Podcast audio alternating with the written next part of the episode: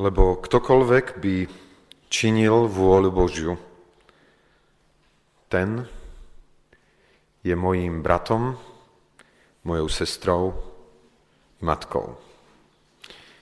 Chcem to pripomenúť znovu, tento náš verš pre tento rok ako zbor.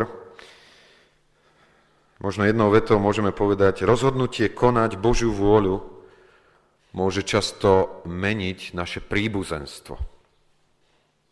Rozhodnutie konať Božiu vôľu môže často meniť naše príbuzenstvo. Tí, ktorí sú naši najbližší, sa nám môžu vzdialiť a tí, ktorí boli cudzími, sa pre nás môžu stať veľmi blízkymi. E, ja som to nepočítal presne, koľko štátov sveta som mal možnosť za svoj život navštíviť, ale chcem vám povedať, že v ktoromkoľvek štáte, určite ich bolo viac ako 20, v ktoromkoľvek štáte som bol, všade som mohol nájsť bratov a sestry. Všade som mohol nájsť ľudí, ktorí, pretože nasledujú pána Ježiša, boli mojou rodinou. Ľudí, ktorí boli ochotní otvoriť svoje domy, ktorí boli ochotní otvoriť svoje chladničky, ktorí boli ochotní ponúknuť svoje postele, preto, aby mi prejavili lásku. Takže to si pripomíname túto nádhernú zmenu aj v túto nedelu, 2. február je deň Svetového zväzu baptistov. Konanie Božej vôle na jednej strane značí obeď, značí bolesť, ale na druhej strane nikdy neznamená ochudobnenie, alebo ak o mnoho viacej značí požehnanie a viacej z hojnosti života. Preto môžeme, ak sme opustili pre pána Ježiša niekoho z našej rodiny, podľa jeho zaslúbenia mať stonásobne viacej. Bratov, sestier, matiek, polí a čohokoľvek a naviac väčší život. Uh, Žijeme teraz v takej dosť zložitej dobe, keď rozmýšľame nad tým v súvislosti s Irakom, keď e, rozmýšľame nad udalosťami okolo Izraela a keď rozmýšľame aj nad našou republikou v súvislosti s tým generálnym štrajkom železničiarov, ktorý bol vyhlásený, tak človek má pocit, ako keby e, sa ten život zauzloval stále viacej a viacej. Keď počujete o tých veľmi vážnych vyhrážkach zo strany Spojených štátov na Irak, ako človek nad tým musí veľmi, veľmi vážne premýšľať, v akých ťažkých a zlých dobách žijeme. A možno preto je otázka, ako sa nám darí, ešte stále sme na začiatku roka ako sa nám darí vykupovať čas. Venovať sa veciam, ktoré sú skutočne dôležité a podstatné. Mal som taký jeden rozhovor s mojou dcerou pred týždňom a e, šli sme spolu električkou na také vzdialenejšie miesto, tak sme mali chvíľu času rozprávať a dostali sme sa ku takej téme, ktorú manažéri alebo biznismeni poznajú veľmi dobre, že z hľadiska spravovania nášho času existujú tzv. štyri akoby výseky a v každej z týchto výsekov sa nachádza každá vec, ktorú v živote máme. To znamená, existujú veci, ktoré sú nedôležité a nie naliehavé. Existujú veci, ktoré sú nedôležité, ale naliehavé. Existujú veci, ktoré sú dôležité, ale nie naliehavé a veci, ktoré sú dôležité a ktoré sú naliehavé. A je veľmi dôležité, lebo niekedy by sme mohli stráviť celý život robením niečoho a nakoniec zistíme, že sme investovali svoj život totálne mimo, ak sa zvlášť pohyboval v oblasti nie dôležitých vecí. Niekto to tak povedal, že, že na smrteľnej posteli asi nikto nebude ľutovať, že nestrávil viacej času vo svojom úrade. Že toto nebude nič, čo by sme chápali ako veľkú stratu a prehru, že sme tam neinvestovali viacej času. Naopak na smrteľnej posteli budeme zrejme hodnotiť iné veci, že sú pre nás dôležité. Ja si spomínam na môjho dosť blízkeho príbuzného, ktorému zomrela 9-ročná dcéra na rakovinu. A pamätám si, ako sme sedeli v aute a ako mi hovoril Tomáš, keby sa dal ten čas vrátiť späť. Už nikdy by som na jej prianie ocko poď sa so mnou zahrať. Nepovedal nie. Zrazu v tom momente boli prehodnotené veci. A to, na čo sa kedysi povedalo nie, lebo sa zdalo, že to nie je tak naliehavé, sa zrazu vo svetle zobraného času stalo mimoriadne dôležitým. Možno sa chcem spýtať teda pre nás ako Božie deti. Keď hovoríme o tom, že chceme a sme časťou jeho rodiny, jeho bratmi, jeho sestrami, jeho matkami, viete, kto je týmto jeho najbližším príbuzným, ktokoľvek, kto by činil Božiu vôľu. Ktokoľvek by činil Božiu vôľu, ten je môjim bratom, mojou sestrou, aj mojou matkou. A teda moja otázka na vás, môj drahý, je, sme tými, ktorí sú činitelia jeho vôle? Nie sme len tými, ktorí majú plnú hlavu vedomostí a vedia korigovať aj teologické články. Sme tými, ktorí konajú Božú vôľu preto súčasťou jeho rodiny. Možno by sme mohli ísť bližšie a spýtať sa otázku, aká je Božia vôľa. Čo chce Pán Boh, aby sme robili? A zrejme, keby som sa vás pýtal na túto otázku, asi by bolo mnoho odpovedí. Čo je Božia vôľa, aby sme robili?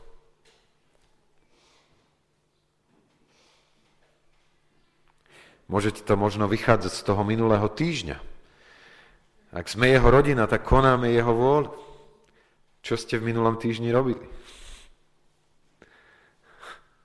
Takže čo je jeho vôľa? Napríklad.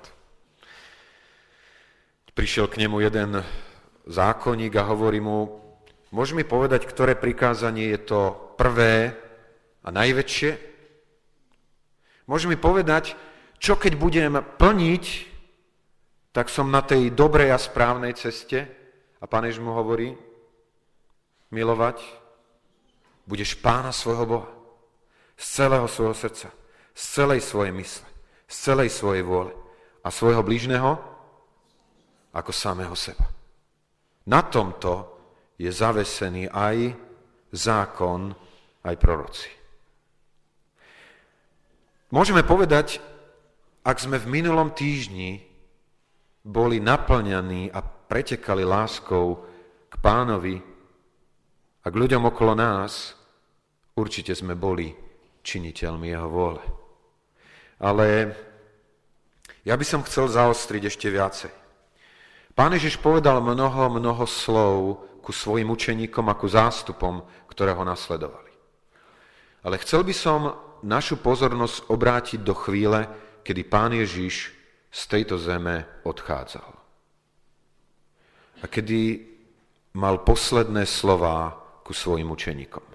Tie, ktoré nechcel, aby na ne zabudli.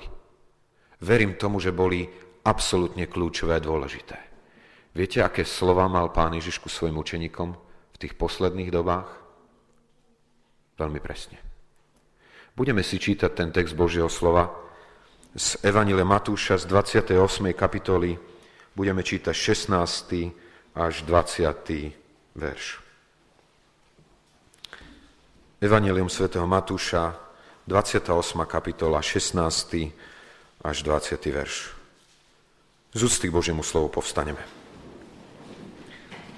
A tí jedenácti učeníci išli do Galilé na vrch, kam im bol nariadil Ježiš. A keď ho videli, kláňali sa mu ale niektorí pochybovali. A Ježiš pristúpiac hovoril s nimi a povedal, daná mi je každá moc na nebi aj na zemi. A tak iďte, čínte učeníkmi všetky národy, krstiac ich meno Otca i Syna i Svetého Ducha, učiac ich zachovávať všetko, čokoľvek som vám prikázal. A hľa, ja som s vami po všetky dni, až do skonania sveta. Amen. Toľko slov písma.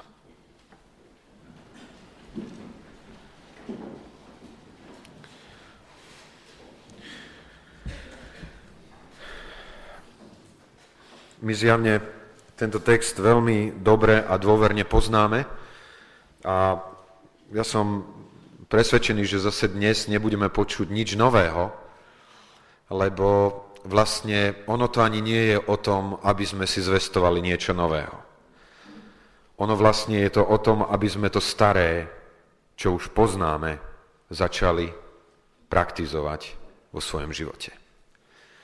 A ja by som chcel v tomto texte na prvom mieste sa zastaviť na konci. Tam, kde pán Ježiš hovorí tú poslednú vetu, predtým, než odchádza, to je a hľa, ja som s vami po všetky dni až do skonania sveta. Až do doby, keď tento svet a táto zem stratí svoju existenciu. Ja som s vami. A zastavilo ma jedno slovičko, ktoré v tomto texte je hneď to druhé slovičko a hľa. A musel som sa zamyslieť, čo pán Ježiš chcel povedať tým, keďže veríme, že Božie slovo je inšpirované Božím duchom. A každé jedno slovičko je vhodné na to, aby Boží človek bol vyučovaný. Čo pán Ježiš hovorí tým, keď hovorí a hľa? Neverím tomu, že pán Ježiš hovoril slova zbytočne, tak ako ich zvykneme niekedy hovoriť my. Čo to slovičko hľa v celom tomto kontexte znamená? Ako by sme preložili slovo hľa? Ako? Pozri. Slovičko hľa sa dá preložiť ako pozri. A ja som musel uvažovať nad tým, prečo Pán Ježiš hovorí a pozri, ja som s vami po všetky dni až do skonania sveta. Keď si všimneme, ako je užité toto slovo, môžeme si pozrieť napríklad e, text Matúš, 2. kapitola, 9. verš. Tam je to o mudrcoch, ktorí videli hviezdu na východe, prišli do Jeruzalema, lebo tam hľadali novonarodeného kráľa židovského. A potom na základe proroctva Micháša sa vydávajú na cestu do Betlehema. A tam čítame, že keď vypočujúc kráľa odišli v tom 9. verši a hľa, hviezda, ktorú boli videli na východe slnca, išla pred nimi. Hovorí Matúš, pozri sa. Tá hviezda sa zrazu zjavila, bola viditeľná a oni mohli byť potešení a ísť jej smerom. E, Matúš 24. kapitola, 23. verš.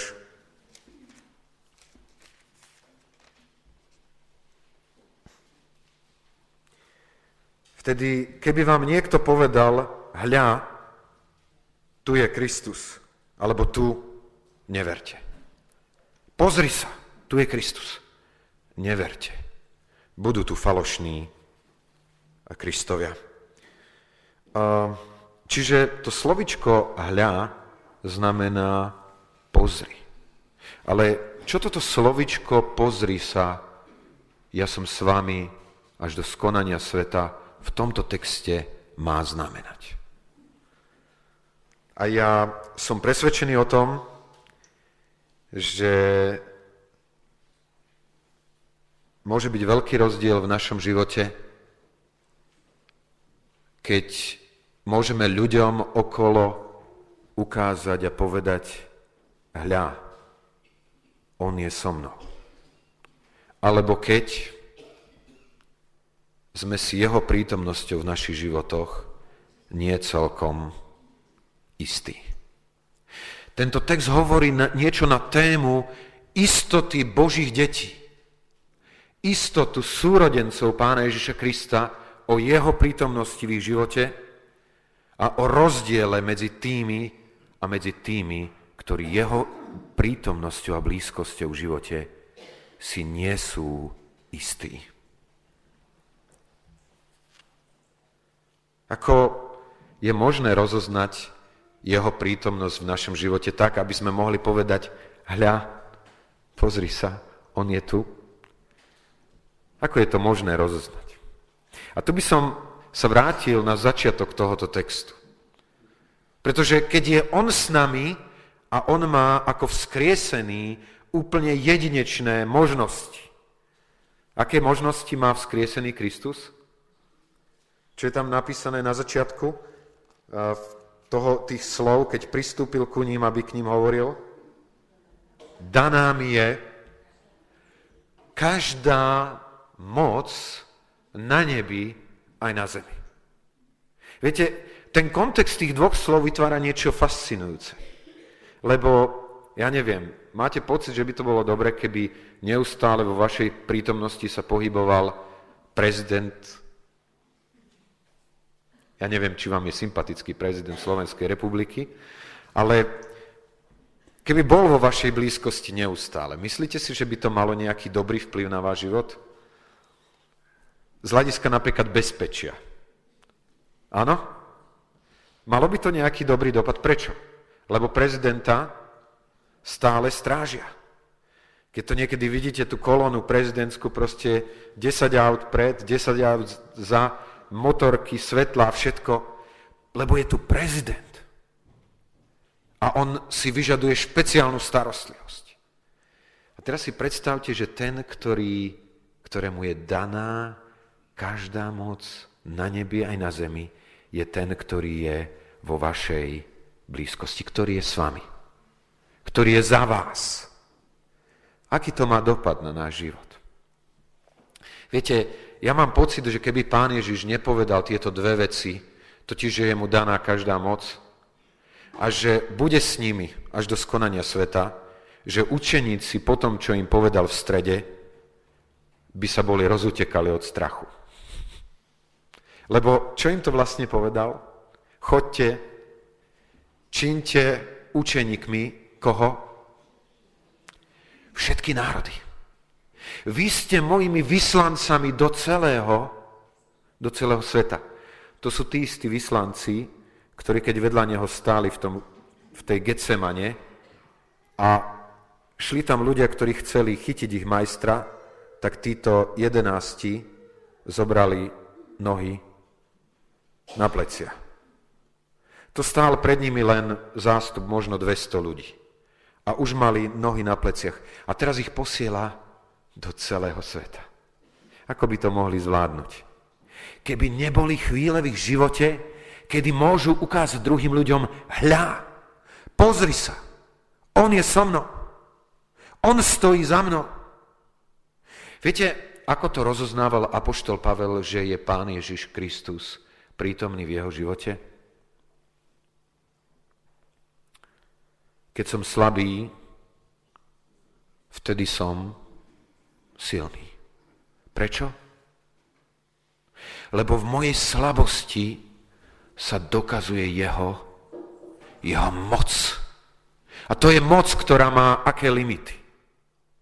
Ktorá nemá limit. A preto môže Apoštol povedať, všetko môžem, alebo všetko vládzem v tom, ktorý ma posilňuje, totiž v Kristovi. Moji drahí, viete, ak nám chýba moc pre uskutočnenie vecí na tejto zemi, viete, čo je to znakom? Že zjavne nenaplňame podmienky, ktoré pre jeho prítomnosť, viditeľnú prítomnosť v živote jeho svetkov majú byť naplnené. A aké sú podmienky preto, aby bol viditeľný v našich životoch. Chodte a čiňte učeníkmi. Konám jeho vôľu, som jeho brat, jeho sestra, jeho matka. Choďte, čiňte učeníkmi. Ak činíš učeníkov, môžeš v každom momente svojho života povedať, hľa, môj pán. Hľa ten, v ktorom mám svoju silu. On je so mnou. Pán Ježiš nehovorí veľa o stavbách. Nehovorí veľa o projektoch. Nehovorí o administratíve. Nehovorí o režijných nákladoch. O opravách miestnosti. O zborovej kázni. Čo je iste veľmi, veľmi dôležité. Ale, a to je smutné, to je to, čo nás, členov církvy, niekedy najviac zamestnáva. Máme teraz pred sebou výročnú zborovú hodinu, či niekoľko hodín výročného zborového zhromaždenia, kde budeme hovoriť o rozpočte, o večeri pánovej, o ozúčení, o sociálnej službe. A to sú dobré veci. A to sú veci, o ktorých máme hovoriť. Ale to, čo by nás sa dnes spýtal pán, keby sa tu zjavil medzi nami, by určite bolo, ako plníš poslanie, ktoré som ti dal. Ako ten môj testament, ktorý som vám zveril, si vážite a čo pre vás každodenne znamená. A to je, choďte, čínte učeníkmi. Viete, to slovo chodte nie je veľmi príjemné. Ten svet, v ktorom žijeme, nám hovorí, že to najlepšie je sadnúť si. Ideálne s teplými papučami na nohách a pošťukať gombíkmi. Jeho slovo hovorí, chodte. Chodte na miesta, na ktoré sa vám veľmi nebude chcieť. Viete, musím vám to povedať tak, ako je pravdou. Dostal som pozvanie na meský ples, ktorý sa konal pred koľkými? Pred asi 2,5 týždňami, či troma týždňami. A bol som vo veľkom zápase. Viete, ja nie som žiadny parketový lev. Ako ja tie kroky raz, dva, tri absolútne neovládam. A keď som rozmýšľal nad tým, či ísť alebo neísť, to jediné, čo rozhodlo o tom, že chcem ísť, je to, čo mi povedala moja manželka, keď mi povedala, ty tam máš poslanie. Ty tam nie si len tak sám pre seba. A teda, hoci mi to nie je veľmi príjemné, tie decibely a podobne, polonahé ženy, šiel som na to miesto. Šiel som na, odtiaľ, odtiaľ to z toho modlitebného večera, ktorý ste boli na tomto mieste, brat Mirko Moravský z Kalinova tu hovoril o tom, ako je dôležité, aby sme mali utíšenie vo svojom srdci, aby sme boli stále schopní načúvať nášho pána. A ja som odchádzal s tým, že som sa modlil a prosil som, pane, daj mi, toto utíšenie počas toho meského plesu. V tebe. Kedy ja počujem tvoj hlas a kedy reagujem na tvoj hlas. Mal som niekoľko rozhovorov, ktoré si myslím, že mali význam, ale odchádzal som z neho, z toho plesu s pocitom, že nie všetko bolo naplnené. A tak sme prišli na to miesto, kde vydávali kabáty a brali sme si kabáty, zrazu tam stáli chrbtom ku nám dvaja ľudia, ktorých dobre poznáme. Nakoniec to bolo tak, že sme strávili 3 čtvrte hodiny pri tých kabátoch. Bola to zhodou okolností dvojica ľudí v našom veku a dostali sme sa na tom mestskom plese aj ku otázke toho, aký význam má bolesť a utrpenie v našom živote a aký, aký, akou bolesťou a utrpením šiel Pán Ježiš Kristus. Viete, bolo pre mňa zaujímavé počuť, pretože syn tejto dvojice je spolužiakom môjho syna, že tá žena je dneska v Martine v nemocnici, možno pred alebo po operácii. A človek vie, že jeho Boh, ktorému je daná každá moc na nebi aj na zemi, ani na tom mieste nestratil nič zo svojej schopnosti. Prehovoriť priamo a otvorene do života človeka. Keď sme sa lúčili s tým pánom doktorom, tak som mu povedal, pre mňa toto bol vrchol tohoto večera. A on hovorí, aj pre mňa. Boží ľudia, my môžeme zapierať svojho pána vo svojich domácnostiach. A naopak ani meský ples nemôže byť problémom tým vyslancom, ktorí idú so slovami choďte a čiňte mi učeníkmi. Viete, a tu musíme ísť ďalej, ja toto hovorím naozaj ako slovo pre náš zbor, pre nasledujúce obdobie, pretože vidím katastrofálne dôsledky, ktoré v životoch cirkvi má, keď Boží ľudia nezoberú vážne, činte učeníkmi. Viete, my sme sa už naučili robiť evangelizáciu. A Pán Boh nám aj požehnal v evangelizácii, ale sme sa ešte zatiaľ nenaučili, čo to znamená činiť učeníkmi. Lebo to znamená nesmiernu blízko s človekom. To znamená vedenie ho krok za krokom, až dokiaľ sa nedostane na duchovnú zrelosť.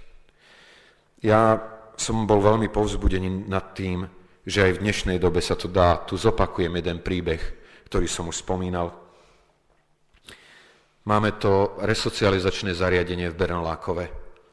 A mal som možnosť sa rozprávať s mužom, ktorý je vlastne jediným zamestnancom tohoto zariadenia, Kamilom Bartoňom z Bratislavy. A on sa mi tak zdieľal s tým, ako je znechutený z toho, ako sa mu málo darilo. A tak som sa ho pýtal, čo prežil v tom poslednom roku. A on mi hovorí, vieš, bol jeden mladý muž, ktorý 10 rokov existoval na tvrdých drogách, tak zničený fyzicky, že vlastne bol akoby postihnutý, ochrnutý čiastočne.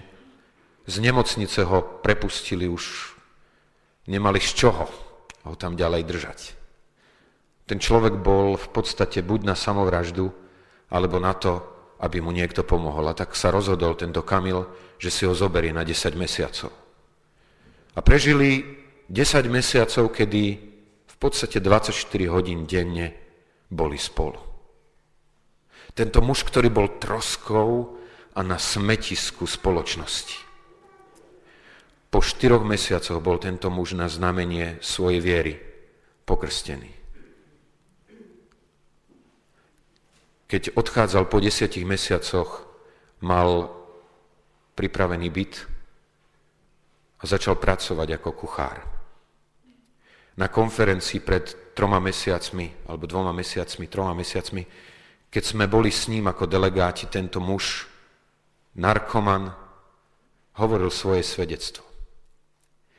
A keď som videl tú pokoru v tomto mužovi, ktorý hovorí, ešte to nemám za sebou, dneska je šéf kuchár. Ukradol počas tej doby, keď bol v zajati drog, ukradol jednu solničku, aké sú len tri na celom svete. A keď mu narátali jej súdne trovy, mal zaplatiť 800 tisíc korún. A keď si sudca vypočul jeho príbeh životný, aj to, čo Boh spravil v jeho živote, výsledok bol, že je zbavený viny v celom rozsahu. Nemusel zaplatiť ani halier. O kom to hovoríme? O Bohu. A hovoríme o tých, ktorí činia učeníkov ja som Kamilovi povedal, Kamil, môže sa podstaviť pred delegátov zborov, ktorých budú reprezentovať 2000 baptistov. A môžeš, sa, môžeš im položiť túto otázku. Moji drahí, tých 20 zborov, ktoré máme, kto z vás má za sebou tú skúsenosť, ktorú ja mám? O Božej moci. Že z dna hriechu Pán Boh niekoho vyťahne a že mu dá nový život. A poviem ti, Kamil, tak som mu to povedal, budeme tam sedieť všetci potichu, bez toho, aby ti kdokoľvek mohol odpovedať. Môj drahý, toto je výzva slov nášho majstra. Choďte a činte učeníkmi. na akomkoľvek mieste je možné činiť učeníkov. Sme my sami jeho učeníkmi? Môj drahý, je pre mňa váž, vážnou výzvou a chcem vás varovať. Ak máme raz ako Boží ľudia pocit, že sme skončili s učením sa, sme na najlepšej ceste prestať byť jeho učeníkmi.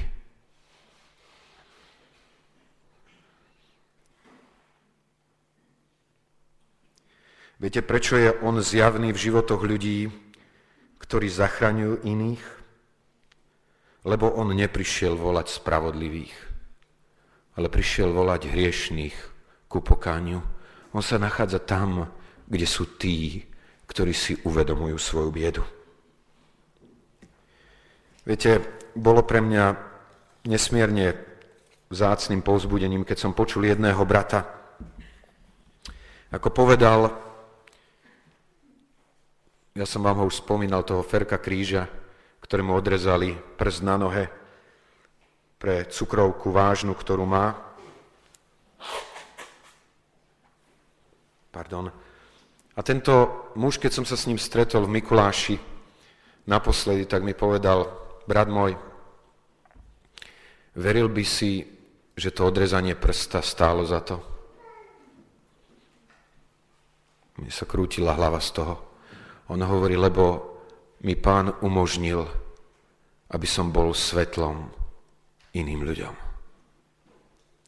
Môj drahý, to je život tých, ktorí potom môžu ukázať a povedať, pozri, on je so mnou. Po všetky dni, až do skonania sveta. Keď mu doktor hovorí, pán Kríž, toto sa malo vyhojiť za rok. A vy po troch mesiacoch to máte zahojené. A on hovorí, pán doktor, a vy si myslíte, že moji bratia a sestry sa za mňa zbytočne modlia? Byť svetkom a byť tým, ktorý činí učeníkov, to je výzva nášho majstra.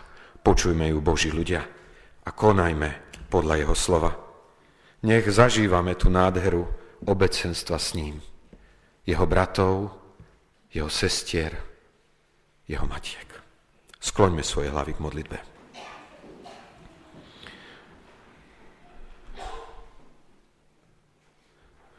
Pane, Ty veľmi dobre poznáš naše srdce.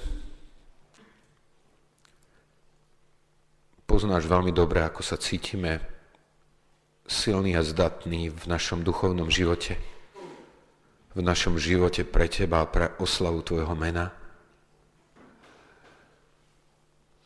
Nakoniec prezrádzajú o tom mnohé zjavné veci v našom živote. Nie je možné pre Tebou nič zakryť, Pane. Si svetý a spravodlivý Boh, ktorý máš právo mať nároky, ktorý máš právo žiadať v našich životoch niečo, čo nás niečo stojí a čo je bolavé. Pane, chcem Ti však ďakovať za to, že Ty nás nenechávaš pri konaní Tvojej vôle o samote. Že naopak si vedľa nás a je Ti daná každá moc na nebi aj na zemi. Tak Ti ďakujem za to, že v našich slabostiach chceš byť Ty silným. Chceš sa Ty dokázať a Ty osláviť. Pane, prosím, Pomôž nám znovu urobiť rozhodnutie, zasvetiť svoj život Tebe. Žiť pre Teba nie tak minimálne, ako sa dá, ale tak maximálne, ako sa dá. Pane, ďakujem za to, že si prišiel, aby sme mali život a mali ho v plnosti. Prosím, nedaj nám uspokojiť sa s ničím menej, len s takýmto životom v Tvojej blízkosti, pod Tvojim vedením pri konaní Tvojej vôle. Amen. Spievajme na záver.